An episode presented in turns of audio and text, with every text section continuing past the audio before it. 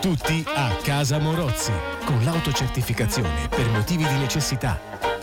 Un programma di Daniela Morozzi e Raffaele Palumbo, con Gaia Nanni, Stefano Santomauro e Valerio Nardoni. Testi e regia Marco Vicari e Matteo Marsan.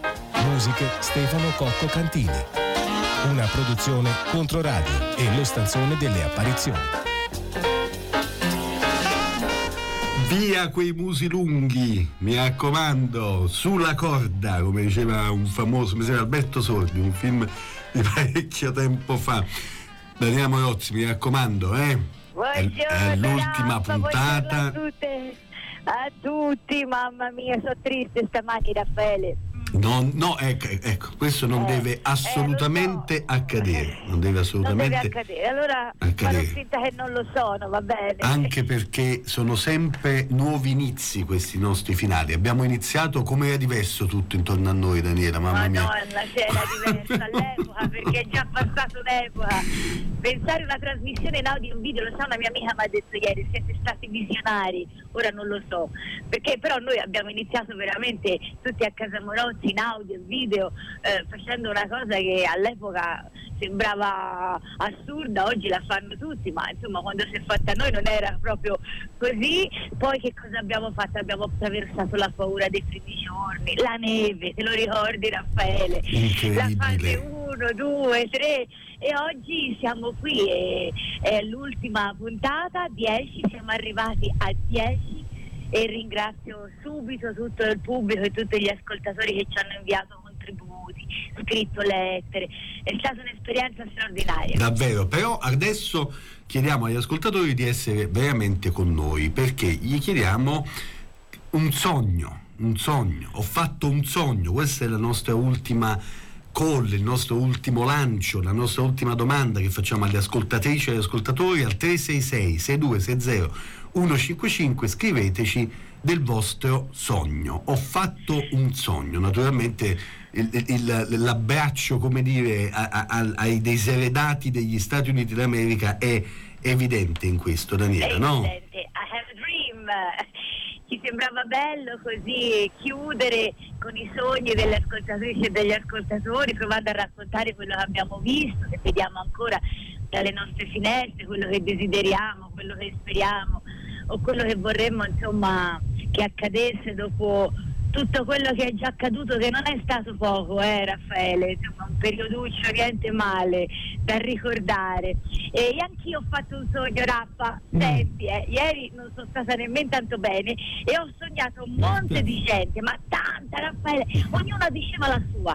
E, di- sono partiti, uno diceva Daniela, il virus è stato creato in laboratorio, no, il virus l'hanno fatto cinesi o pipistrelli, no, l'hanno fatto i serpenti, il virus non colpisce i neri, il virus, il virus l'hanno portato neri o barconi, il virus è una semplice influenza, il virus è poco più di un'influenza, oh ma lo sai a ricchio gli viene, il virus si cura ingerendo candeggina, la mascherina, ma la mascherina è lo strumento dell'oppressione dei popoli, il virus, il vaccino esiste già, ma hashtag non ce lo dicono, fate girare. Il virus è stato creato in laboratorio per farci fare per forza il vaccino, perché con il vaccino controllano le nostre menti. Il virus è stato Bill Gates, il virus lo sconfigge Dio, il virus e il virus non esiste. Ho sognato tutti i complettisti messi insieme, Raffaele. Poi mi sono svegliata e ho capito che il virus esiste, perché a me la seconda tranche dell'Inps non mi è ancora arrivata, Raffaele. Que- Capito? que- esiste di sicuro, infatti, non c'è dubbio, questa è la prova, è la prova del 9, non, c'è, non, c'è, non c'erano più dubbi a questo punto. È una questione di principio questa cosa dell'Inps a questo punto, bravissima. È una cosa di principio. Ma tu hai fatto un sogno, Raffa? No, io purtroppo io non sogno. Io me- questo- sogni? non sogno, cioè questa cosa io vado a letto e non sogno. Però in, in compenso un ascoltatore ci ha scritto che ha sognato di andare con tutta contro radio ad un matrimonio a Montalcino. Ma Vabbè, vabbè, andiamo avanti. Vino lui. Andiamo Voleva avanti. il vino, Raffaele. Ah, ecco perché montalcino, avanti. brava, avete colto subito il nesso. Facciamoci aiutare da un grande attore di questa colla. Sì, allora ho fatto un sogno, oggi è venuta a trovarci una veramente un attore straordinario, un cantante, un amico ci ha regalato oggi i suoi sogni. Allora ve lo lancio subito, banda alle ciance per la- l'ultima puntata di Tutti a Casa Morozzi è con noi Lorenzo Baglioni. Ciao ragazzuoli, sono Lorenzo Baglioni e stanotte io ho fatto un sogno, un sogno su questa fase 2 che stiamo vivendo, che, che è strana, è, è- complessa. Io ho sognato che, oh, finalmente si torna a fare gli spettacoli a teatro come si deve e non con una persona ogni tre se, cioè proprio per legge si deve stare in due persone su ogni sedia, è legge, uno sopra l'altro e- e- e- e quando entra l'attore ci si bacia con la lingua, proprio ci si passano i, i bacilli più che si può. E ho, ho ho sognato anche che finalmente io e la Gaia Nanni si fa all'amore, è una roba bellissima. E me lo chiede lei, cioè viene e mi dice Baglioni, voglio fare l'amore con te. E, e io rispondo finalmente Nanni e ho sognato che le cose cambiano una volta per tutte e sarà a Claudio Baglioni che chiederanno che sei parente di Lorenzo Baglioni. Oh, perché ci vuole un cambiamento eh, eh, radicale. Eh, ho sognato che finalmente quello che mi ha insegnato il mio amico Mario Tozzi eh, eh, sarà dominio di tutti, ovvero che la scienza eh, non si fa sui social, non è che uno si può svegliare un giorno e dire secondo me le cose a livello scientifico funzionano così, perché la scienza si fa soltanto sulle riviste eh, scientifiche. Ecco, e ho eh, sognato che i sogni alle volte si avverano un po'. Ciao! Che grande Lorenzo Baglioni, guarda, veramente per quest'ultima puntata ci voleva. Hai capito che sogno? Eh, però è malandrino Baglioni, eh. Eh sì, ma lo sai che ho fatto un sogno di fare all'amore con qualcuno. Eh. Sai, lo vuoi Dimmi. sapere chi? Con, con chi? Con te. No, ma no, ti prego, no, no. Sì, e ho aggiunto anche un dettaglio. No. Che tu mi dicevi, oh Morozzi, così non l'ho mai fatto. Così mai. Ma e no- è bellissimo. Non scendere nei dettagli, non scendere nei dettagli. Ma è arrivato un messaggio, Daniela, formidabile, formidabile, di una nostra ascoltatrice che ha scritto: Ho sognato un mio amico e ho scoperto di essere innamorata di lui, ma lui non lo sa. Per cui che rimanga tra noi, acqua in bocca, non facciamo nomi, non creiamo imbarazzi, eccetera, eccetera. Non dire il nome davvero, eh, perché se no... No, ma tanto lei non l'ha scritto proprio, per cui non si pone nemmeno la questione, diciamo così. Ma, ma, visto che siamo veramente ai fuochi d'artificio finali, quello che è stato veramente un nume tutelare per noi, il maestro Valerio Nardoni, questa settimana per concludere ha scelto l'unico nome plausibile per non fare disparità, Dante Alighieri. E poiché naturalmente anche lui è dispiaciuto del fatto che tutti a Casa Morozzi finisca qui, ha commentato l'inizio della Divina Commedia perché alla fine rimandi all'inizio di qualcosa di grande. Che verso che fa Valerio Nardoni? Che verso che fa? Con Valerio Nardoni. Che verso che fa? Dante Alighieri, 1265-1321. Il verso è questo, o meglio, i versi, perché Dante si legge di tre in tre, e credo anche che li conosciate già. Fanno così. Nel mezzo del cammin di nostra vita mi ritrovai per una selva oscura che la diritta via era smarrita. Ora noi per buon auspicio eh, concludiamo questa trasmissione commentando l'attacco più famoso della letteratura mondiale, del quale forse eh, vi è sfuggito qualche dettaglio. Allora sentite che sforzo di specificazione c'è nell'attacco di questo capolavoro. È proprio come di chi si è perduto. Nel mezzo del cammin di nostra vita, nel, dentro il mezzo de il cammin di nostra vita. Eh, in questo lungo cammino eh, Dante tenta di individuare un punto fermo eh, un mezzo quasi a disegnare la croce di questa nostra eh, condivisa eh, condizione. Dice mi sono trovato lì completamente perduto eh, per una selva oscura, per chissà dove, una chissà quale selva oscura. Quindi c'è una battaglia di preposizioni eh, tra quelle che specificano e quelle che cancellano, che poi eh, preparano il terzo verso che tutto riassume e dice infatti che la diritta via era smarrita. Ma concentriamoci un attimo sul suono di via. Eh, gli manca solo una T per essere uguale a vita. E dove la prenderà? Da smarrita o da diritta? Guardate, eh? meno di un minuto e mezzo su Dante, record mondiale di Dante, ma qui non ci sono timer, qui siamo nelle cose eterne, si può parlare anche di meno. E questo è Valerio Nardoni, scriveteci al 366 6260 155 ho fatto un sogno, ma lo sai io ho detto a Valerio Nardoni, ho detto Valerio ma che ci sarà mai dall'alto della mia ignoranza da dire sull'inizio della Divina Commedia? Sono cose risapute. Diciamo. E lui ha detto: No, no, guarda, io parlerò delle parole che non ha letto nessuno, e non sono poche. Mi ha detto: Non sono eh, poche. No. Nel, del, di, per, una. E così ha fatto, ha fatto la battaglia delle preposizioni, che è una lettura, anche questa inedita, che solo Valerio Nardoni poteva fare. Continuate a scriverci al 366 6260 155. Daniela. Esatto, ma la realtà supera spesso i nostri sogni, Raffaele.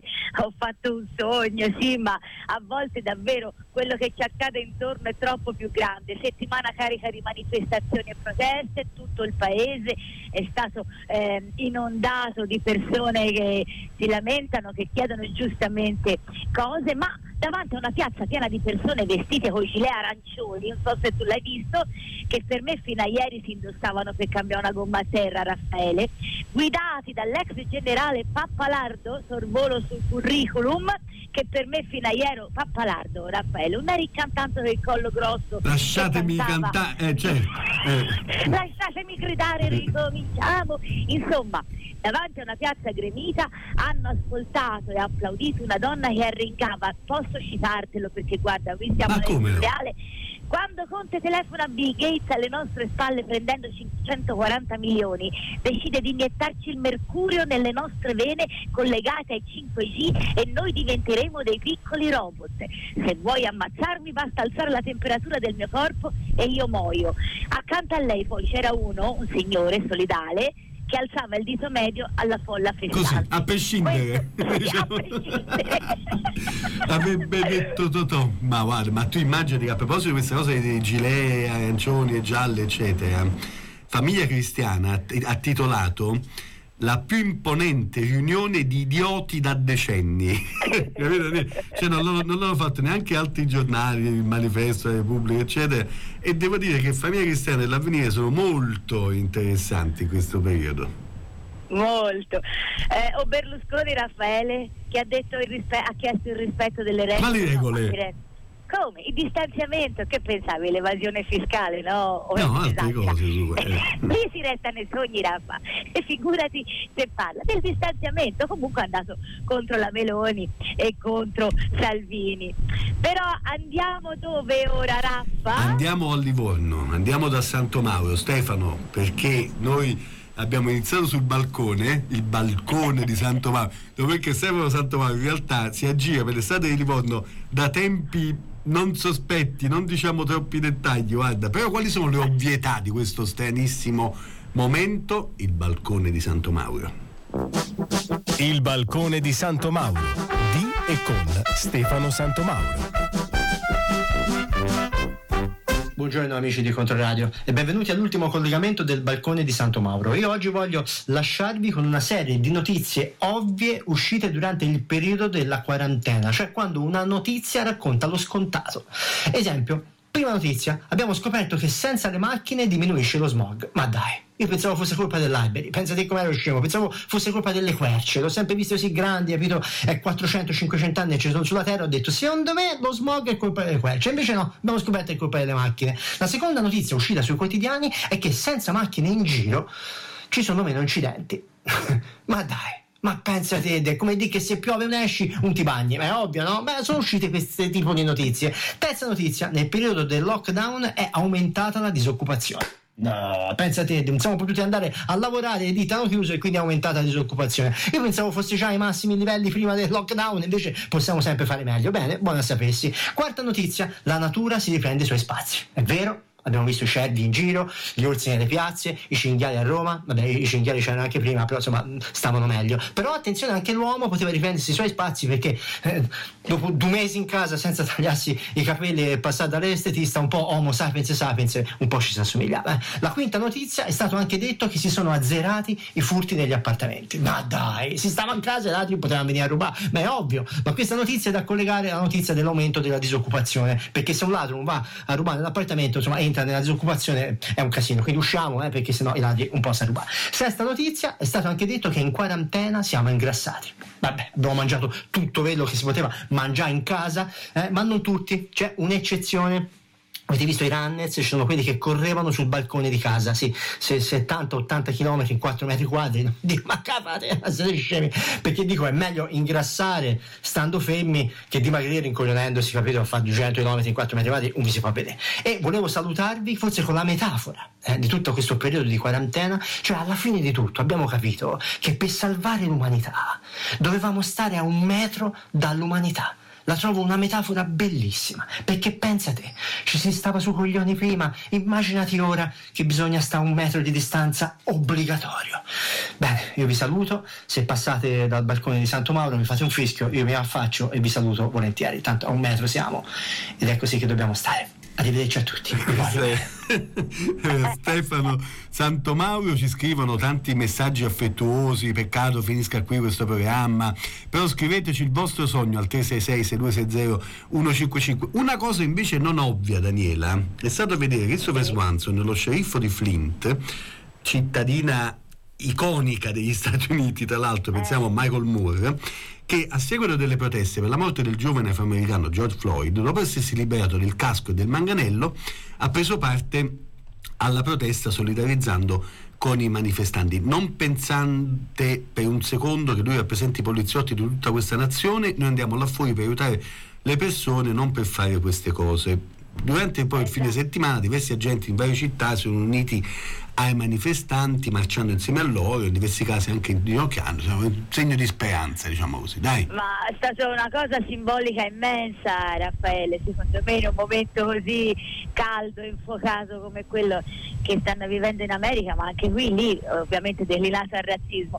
Un'altra cosa non ovvia però, Raffaele, è che io ho cambiato leader politico, Raffa. Ah, sì? Ho superato Jane Fonda. Lo sai che a novembre scorso fu arrestata per la quarta volta? Volta, aveva 80 anni, mentre si batteva per il clima e per le donne, beh, io oggi ho una nuova leader.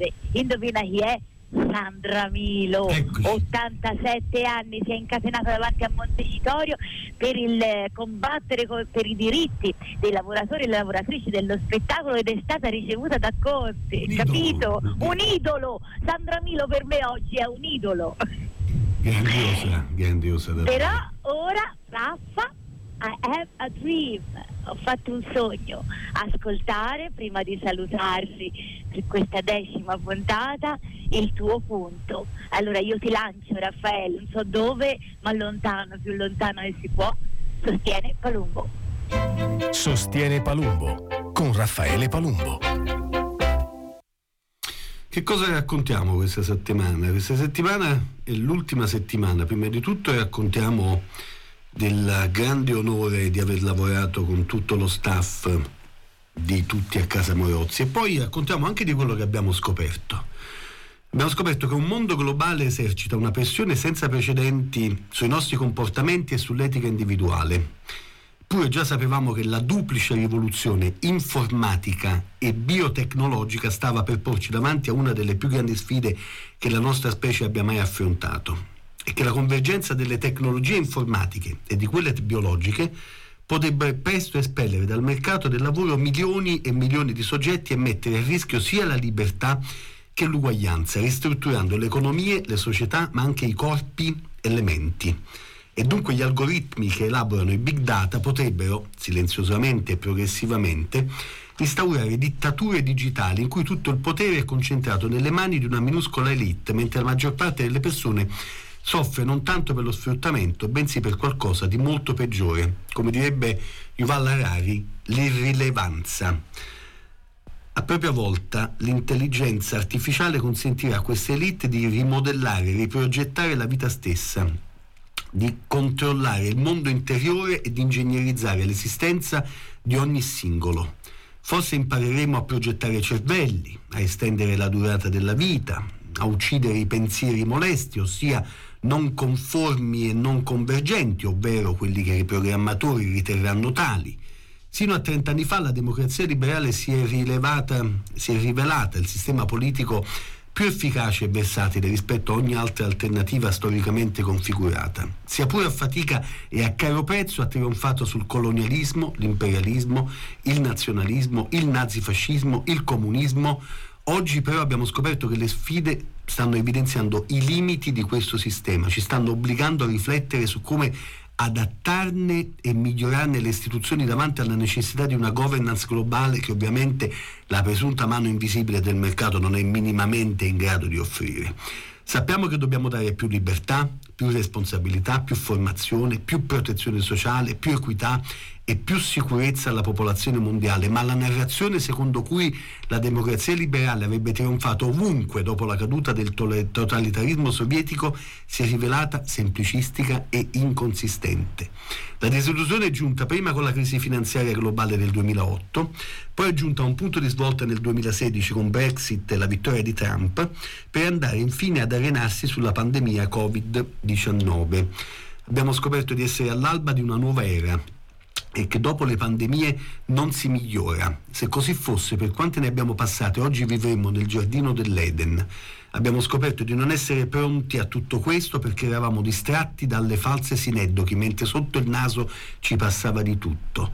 E ora che forse è pure finita la retorica dell'andrà tutto bene, forse dobbiamo finalmente imparare di nuovo a non farci distrarre dai baciarosari di turno e a scegliere le lotte giuste, quelle di oggi, non quelle di ieri, che gli algoritmi siano di proprietà pubblica, ad esempio. Potrà essere un tema del poco fondamentale per le nostre vite future. O vogliamo parlare solo di Alitalia e di acciaio?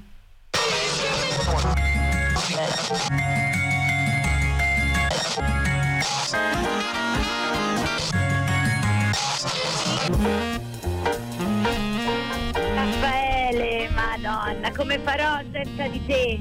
Ma senza. che come fai? Fai benissimo, ti preoccupare, guarda, anzi. Questo è stupendo. Anzi, anzi. Una cosa, guarda, stamattina, presto presto, Marco Vicari mi ha detto che ha detto di una notizia, mi ha riferito che te la voglio dire Raffaele, eh, proprio perché secondo me ci sta proprio bene con quello che hai detto te. Non è il giardino dell'Eden, purtroppo.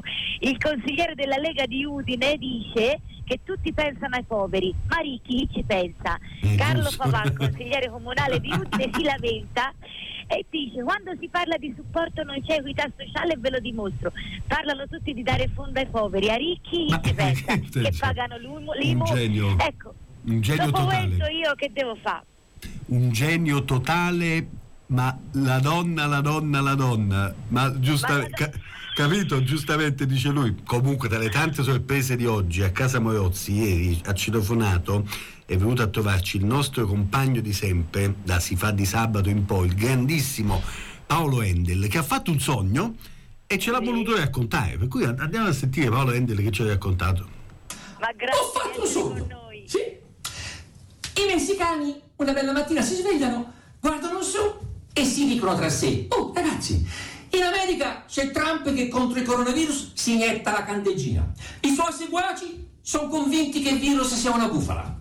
Gli afroamericani muoiono per la strada soffocati dalla polizia e Trump minaccia i manifestanti coi cani feroci e con l'esercito per scatenare una bella guerra civile. Bah, che questo benedetto muro con l'America costruiamolo noi messicani e veloci anche, da retta un mischero. E questo era Paolo Endel che ci ha lasciati di sasso quando ci ha mandato questa cosa bellissima che potrete naturalmente vedere anche in video. Quante cose oggi Daniela, eh? quante cose, tante, tante, tante, Raffaele. Però eh, insieme a tutti gli ospiti stiamo finendo davvero col botto, è venuta eh, i consigli di questa settimana, ce li hanno dati, ce li ha dati una donna davvero straordinaria, un'artista vera, si chiama Beatrice Ficalbi, cerco di essere sintetica perché il suo video è abbastanza lungo ma molto bello, è una light designer, ovvero una tecnica delle luci, dell'illuminotecnica, una brava scenografa e tu insomma ci tenevamo perché il mondo del teatro sarà fra gli ultimi a ripartire insieme alla scuola, no? Come sempre tra l'altro, e così ci dicono e così effettivamente è. E Beatrice Ficalbi ci dà l'occasione di ricordare e di ringraziare anche tutte le maestranze che rendono meraviglioso meraviglioso e possibile il lavoro, lo spettacolo, il cinema e anche il teatro, perché il teatro non è solo il sipario aperto, Raffaele, non è soltanto quell'attimo, è anche quell'attimo, ma soprattutto è un percorso collettivo che è fatto di competenze, di idee, di materiali, i materiali per fare le scene e di luci che rendano questo, quel momento lì, quell'ora e mezzo, quelle due ore un momento speciale. Google spostati i consigli di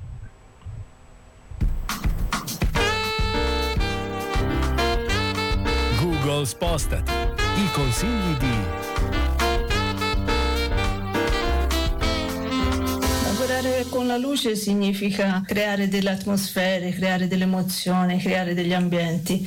È un lavoro che, che nessuno vede o meglio, che nessuno sa di vedere, però si sente la differenza. Spesso sono in viaggio per lavoro, sono lontana da casa e mi piace perdermi nelle finestre delle case degli altri. Soprattutto guardo l'illuminazione, i lampadari, i faretti. Poi immancabilmente lei. La terribile luce fredda a LED a 6500 gradi Kelvin. La luce bianca a 6500 gradi Kelvin si compra per errore, solo per errore, pensando che faccia più luce perché c'è scritto luce bianca. Invece no, sfatiamo questo mito. Quella da comprare è a 2800 gradi Kelvin, 2008. C'è scritto bene, ci sono scritte 220 volt sulla scatola, c'è scritto l'attacco e 27 o e 14, quello piccolo o quello grande, e poi ci sono scritti i gradi Kelvin e la K accanto al numerino. Non prendete 6500 gradi Kelvin, è la luce bianca, fa male all'anima, è troppo bianca, non si può vedere. Ma una volta comprata la lampada, che costa anche diversi soldi, che ce facciamo? La possiamo mica buttare via. Allora oggi cercheremo di inventare qualcosa per colorare questa luce. In casa possiamo usare tranquillamente la carta velina. Infatti ora andiamo a fare una lanterna di carta velina per riparare all'errore di aver comprato la maledetta lampada con la luce bianca. Occorrente una scatola, un righello, un taglierino, un lapis, della colla stick e della carta velina colorata. Si prende la scatola e si decide la misura di cui vogliamo fare la lanterna e si prende la misura su tutti i lati. Una volta segnato su tutti i lati si taglia il cartone in più. Dopo che abbiamo deciso l'altezza della nostra lanterna e, e tagliata si prende la misura per lasciare un telaio di cartone. In questo caso potrebbero essere 2 cm. Si prende su tutti i lati.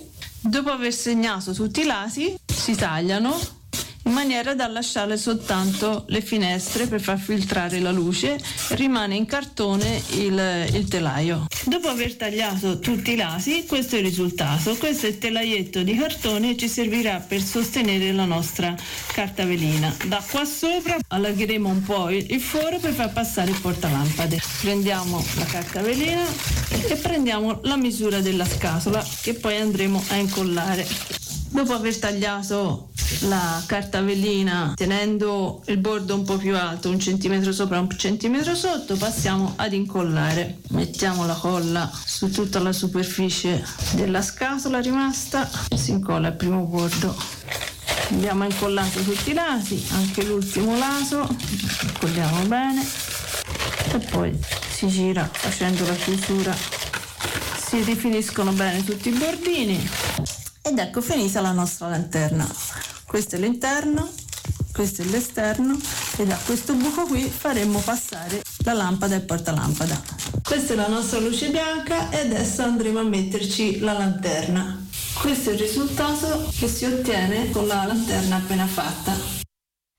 Grande Beatrice, però lasciami dire soltanto, Daniela, che questi sono stati mesi molto importanti in cui tanti nostri ascoltatori ci hanno sostenuto. Scriveteci al 366-6260-155 per raccontarci del vostro sogno.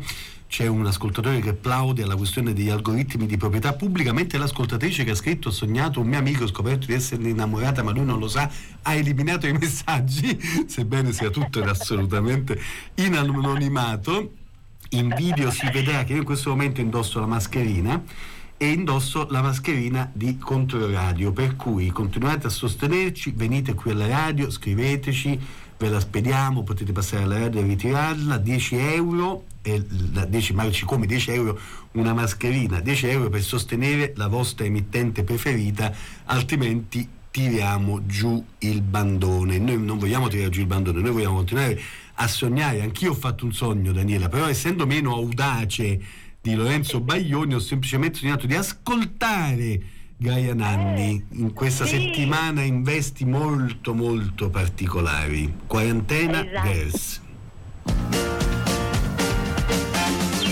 Quarantena Girls, ovvero le amiche della Nanni, di Gaia Nanni e Marco Vicari.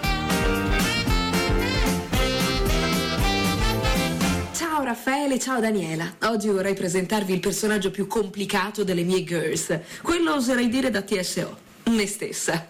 Volevo cogliere l'occasione per salutare il pubblico della radio, ma anche il pubblico del teatro. Ragazzi, mi mancate.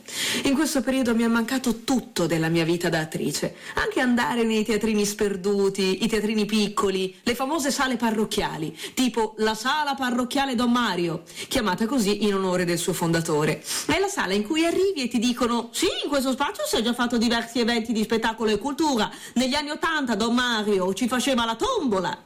E infatti tu inizi lo spettacolo e a metà sala c'è sempre l'anziana puerpera di Don Mario che in un impeto di nostalgia si è portata dietro le cartelle. È quella che durante lo spettacolo non applaude ma ti urla tiramelo, sto per due!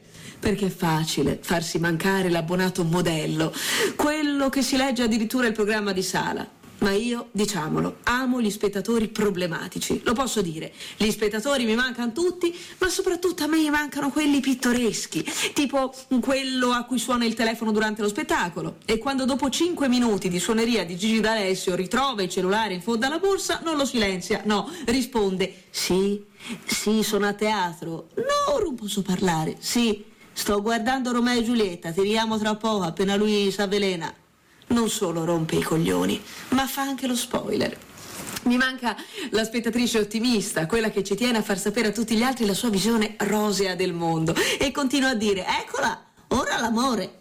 Mi manca addirittura lo spettatore che in sala tossisce, non uno, non due, non tre volte, ma per tutto lo spettacolo. Tanto che a un certo punto la spettatrice ottimista smette di seguire lo spettacolo e commenta lo spettatore in fin di vita. Eccolo, ora amore. Mi manca anche lo spettatore sordo, che si divide in due sottocategorie. Lo spettatore Tarzan, che è quello che urla voce, che uno gli dovrebbe rispondere amplifon, e quello che si pone delle domande, degli interrogativi. Anzi, solo un interrogativo per tutto lo spettacolo, sempre quello ad alta voce. Ma che l'ha detto? Mi manca la spettatrice che spiega al marito quello che sta succedendo. Lei è Giulietta, lui è Romeo, si vogliano bene. Ora io dico bene che il genere maschile dà poche speranze in termini di comprensione, però così si esagera. Mi chiedo, ma questa donna nei momenti clou della loro vita avrà fatto sempre così? Allora, quel signore con la tonaca lunga è il prete. Appena lui ti fa la domanda, tu devi rispondere sì, lo voglio. Allora, questo signore con il camice bianco è il ginecologo. Tra poco da qua sotto spunterà il nostro figlio, tu svieni pure, tanto ti sveglio io quando si avrà 15 anni. Mi manca anche il signore di una certa età che viene in teatro per rilassarsi. Tu magari prima dello spettacolo sei dietro le quinte e senti distintamente queste parole. Io a teatro e ci vengo perché le poltrone le sono comode. Poi non c'è solo quello che si rilassa, no. C'è addirittura quello che dorme. Tu sei sul palco e senti il classico rumore che hanno i riscaldamenti in certi teatri. Poi ascolti meglio e ti accorgi che non è il fancoil del riscaldamento, no, c'è proprio uno in prima fila che russa. Sarà quello che applaudirà di più per il senso di colpa. Però io mi chiedo, ma perché se vuoi dormire ti prendi proprio il posto davanti? Ve lo spiego io. Una volta ho notato che da un giacchetto di questi signori usciva un filo, che uno pensa, sarai caricabatterie di cellulare, ma che non era un giacchetto, era una termocoperta. Dice, se c'è una presa sotto ai paco, mi attacco lì. Ecco perché il posto in prima fila, se no gli ci vuole una prolunga. Perché diciamoci la verità, a volte uno spettacolo teatrale, per quanto bello, fa dormire più di un materasso d'elefante. Io mi immagino una bella televendita di Mastrota in cui c'è lui che dice ed oggi per dormire io vi consiglio Gaia Nanni, viene a casa vostra, vi legge due poesie di Majakowski, dormite per 12 ore di fila, altro che memory foam. Le ricerche lo dicono, con il coronavirus un italiano su due dorme male. Quindi un talento così che fai? Lo butti via? Io non vedo l'ora di tornare e farvi dormire. Sogni d'oro. Le quarantena girls di Gaia Nanni. Gaia, da- davanti a te io mi inchino. Gaia Nanni, grazie d- davvero, grazie davvero. Un'ascoltatrice Giulia ci scrive a proposito di sogni, consiglio l'ultimo libro di Pennac, La legge del sognatore. Una bella e immaginifica evasione. Grazie Giulia. Daniela sogna a go-go. Io sogno a Gogò, Raffaele, ho sognato facevo la presidente di consiglio, Eccoci. figurati, e istituivo il ministero per le luci della città. Pensa un po', immaginati, a capo del ministero ci mettevo la Fecaldi e anche con consigli della Nanni, tra l'altro. E avrei voluto dei controluce in città, pensaci, delle luci dedicate per illuminare, scoprire angoli bui bellissimi, quelli che non si vedono mai. Pensa a un ministero così, Raffaele, avere una o più zona di Firenze con una doppia copertura di caldi, di freddi, scegliere di utilizzare più fari speciali, perché vedi Raffaele, le luci costano, ma ormai si sogna, usiamole, perché un maggior numero di fari ti dà la possibilità di trasformare la realtà, ci permette di sognare. In teatro noi spesso si fa solo il piazzato bianco, perché non ci sa una lira, capito Raffaele? Questo è il grande problema, ahimè.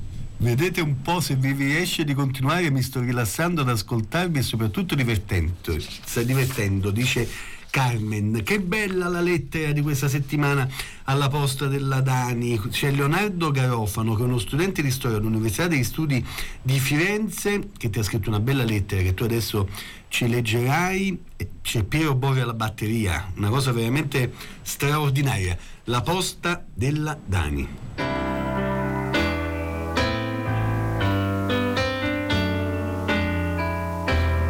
La posta della Dani con Daniela Morozzi. Cara Dani, un pomeriggio dei primi giorni di marzo, la decisione che aleggiava sopra le nostre teste fu presa. Università chiusa, una scelta inevitabile. Le aule spesso non sono capaci di contenere per intero una classe in situazione di normalità. Figuriamoci a tenere il metro di distanza. In università si sarebbe potuto creare un focolaio di portata catastrofica. Negli occhi dei colleghi di corso, amici e amiche, vedevo tanto smarrimento. Prima il tutto aperto e il noi non ci fermiamo mai. Poi l'ipotesi che tutto venisse chiuso. C'è chi si preoccupava di prendere l'ultimo treno per tornarsene a casa e c'è chi a casa non è mai potuto tornare, rimasto chiuso in una stanza dello studentato o in affitto in un appartamento a caro prezzo. C'è chi ha smesso di lavorare e solo così poteva permettersi gli studi. C'è chi ha visto persone care ammalarsi, oppure un padre, una madre, un parente lavorare in settori che non si potevano mai fermare. Penso anche a chi non aveva i mezzi e ha fatto un ulteriore sacrificio per poter seguire le lezioni e sostenere gli esami, aggiungendo alle tante difficoltà anche quella di reperire materiale indispensabile dalle biblioteche di Ateneo. Quasi 2 miliardi saranno distribuiti alle università. Un primo passo, ma insufficiente sul lungo periodo, senza ulteriori investimenti. L'Università di Firenze stessa si è mossa in modo da garantire l'erogazione di benefici e preservare il nostro diritto allo studio. Questi mesi hanno riposto e riporranno sulle spalle di ciascuno studente la responsabilità di far ripartire con un'altra marcia la vita su questo pianeta. Non ho mai creduto a un plurilaterale beneficio intellettuale e morale dei giorni di quarantena ma ritengo che ci sia la possibilità che nel profondo di ciascuna studentessa o studente qualche certezza si sia scalfita oppure rilevata. In questi mesi, a chi direttamente, a chi indirettamente, il virus si è presentato. Inutile ingigantire la retorica del ripartiremo bene e subito. Abbiamo serie preoccupazioni sul futuro. Al sommarsi della paura di ammalarsi, sulle vite di ciascuno di noi ci sarà l'imprescindibile necessità di cambiare passo. Tornare indietro e riprendere la strada del passato non può e non deve essere possibile. Ed è a partire dall'università e dalla scuola che dobbiamo far rinascere uno sguardo profondamente rivoluzionato sul mondo e su come la nostra vita vi possa rimanere. Un orizzonte pratico, ideale, su cui far indirizzare lo sviluppo dell'economia, dei paradigmi produttivi, dei sistemi di protezione sociale, dell'uso dell'ambiente. Dobbiamo passare velocemente da una ribellione utopica a una ricostruzione poderosa, lungimirante, indispensabile. Il benessere, quando c'è, sta bene alla grande maggioranza di noi e relega sullo sfondo contrasti e contraddizioni. Il primo passo, però, è rivoluzionare e ricostruire l'idea di benessere. La stagione che si apre davanti a noi è drammatica. Ho però visto una dedizione totale all'etica e al senso di responsabilità. A studentesse e studenti vorrei trasmettere la speranza che da noi possa partire la grande ricostruzione, l'alternativa alla spasmodica ricerca del ritorno al passato. A tutti e tutte un mio forte abbraccio. Leonardo Garofano, studente dell'Università di Firenze. Grazie Leonardo, grazie davvero, perché veramente ci fai dire con il cuore che tutta quella narrazione, quella vulgata sui giovani, non hanno voglia di fare nulla, non capiscono è una cosa che diciamo veramente stancati. Questa è una generazione strepitosa, grande anche Piero Borri alla batteria naturalmente, però altro che storia Daniela, no? Eh, altro che Movida, Sciottini, si parla sempre di loro in questi termini, invece hai visto su Instagram c'è addirittura una bellissima app eh, che hanno inventato che si chiama Posti Sinceri, pensa com'è bello questo titolo, Bellissimo. è un account molto seguito che mappa i bar, le trattorie, le bocciofile storiche di Milano, in questo momento delicato di post lockdown sta cercando insomma di aiutarli tutti a rimanere aperti ed è stato fatto dai giovani, mi sembra veramente bello. Stanno facendo tante cose e tante cose importanti. Cara Daniela, ci siamo, ci siamo, siamo ai saluti veri, non, naturalmente non potevamo salutare, ecco, squilli di tromba, bravissimo, bravissimo, squilli di tromba, non potevamo salutare normalmente e permetterci di ringraziare tutte e tutti, parti tu. Parto io. Allora salutiamo subito El Nardoni, ispanista oltre che poeta. Lo salutiamo con i versi finali del Don Quixote di Cervantes, che dicono così: altro non è stato il mio desiderio se non di fare aborrire, senti che bellezza, di fare aborrire dagli uomini le false storie di libri di storia della poesia, finché anda a cadere del tutto, senza alcun dubbio. E il Cervantes finisce con vale, che vale in spagnolo vuol dire ciao. Quindi noi diciamo vale, vale, ciao, vale. Voglio salutare Stefano Santomauro con le parole di Margaret Mitchell in Via col vento. Madonna, eh. troverò un modo per ricondurlo a me, dopo tutto domani è un altro giorno. Sì, lo ricondurremo a noi giù dal balcone, il grande Stefano Santomauro, ma giù per, con l'ascensore, eh, non fraintendetemi, mi raccomando. Non mi ricordavo Raffaele che l'inferno, il purgatorio e il paradiso finiscono tutti con la parola stelle. È disposto a salire le stelle, il paradiso, l'amore che muove il sole e le altre stelle e anche noi, Raffaele, a tutti a casa Morozzi, abbiamo avuto la nostra stella. Grazie Gaia Nanni. Applausi. Ora saluto te, Daniela Morozzi, eh. con le meravigliose parole di Manzoni nei Promessi Sposi. Tutti a Camorozzi vi saluta e se non vi è dispiaciuto affatto, vogliate bene a chi l'ha scritta e anche un pochino a chi l'ha raccomodata, ma se invece fossimo riusciti ad annoiarvi, credete, non si è fatto apposta. No, non l'abbiamo fatta apposta, Raffaele, ci abbiamo messo tutta l'anima. E io invece per salutare te, amore mio, sessualmente appetibile, ho rubato le parole a Italo Svevo nella coscienza di Zeno. Ci sarà un'esplosione enorme che nessuno udrà e la Terra, ritornata alla forma di nebulosa, errerà nei cieli, priva di parassiti e di malattie. E Palumbo ci accompagnerà, come sempre. Ma no, sembra un, sembra un, un estremo... Ma, fammi andare da Rodari che è meglio. Dice un proverbio con la muffa, chi sta da solo non fa baruffa.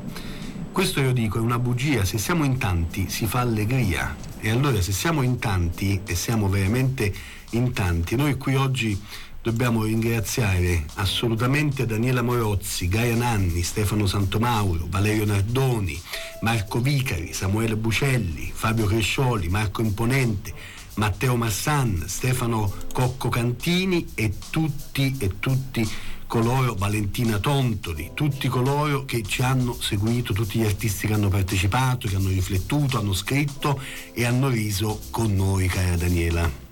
Esatto, e siamo in fondo, canzone finale. Stefano Cocco Cantini ha fatto le nostre sigle, ha suonato con noi, ci è stato sempre vicino e oggi ci regala il pezzo finale, un brano inedito, eh, Stefano Cocco Cantini e Antonello Salis, è un disco che uscirà a ottobre, non ha ancora un titolo, uscirà questo ottobre del 2020 ovviamente e noi ve lo regaliamo così in anteprima e con questo ringraziamo anche lui e la sua musica straordinaria. Ci vediamo domenica in replica alle 12, lunedì in video e poi prossimamente in giro nelle piazze, se ce lo faranno fare. Non finisce qui, un ascoltatrice, No. un ascoltatore ci scrive ci mancate qua, noi ci salutiamo dicendo cara Daniela Morozzi, non finisce qui. Buon ascolto. Ahimè.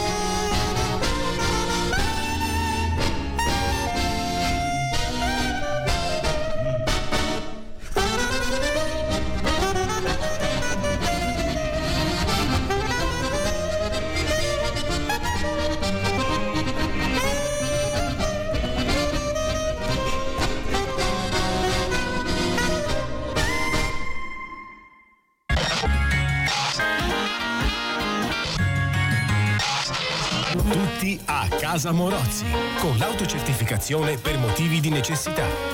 Un programma di Daniela Morozzi e Raffaele Palumbo, con Gaia Nanni, Stefano Santomauro e Valerio Nardoni.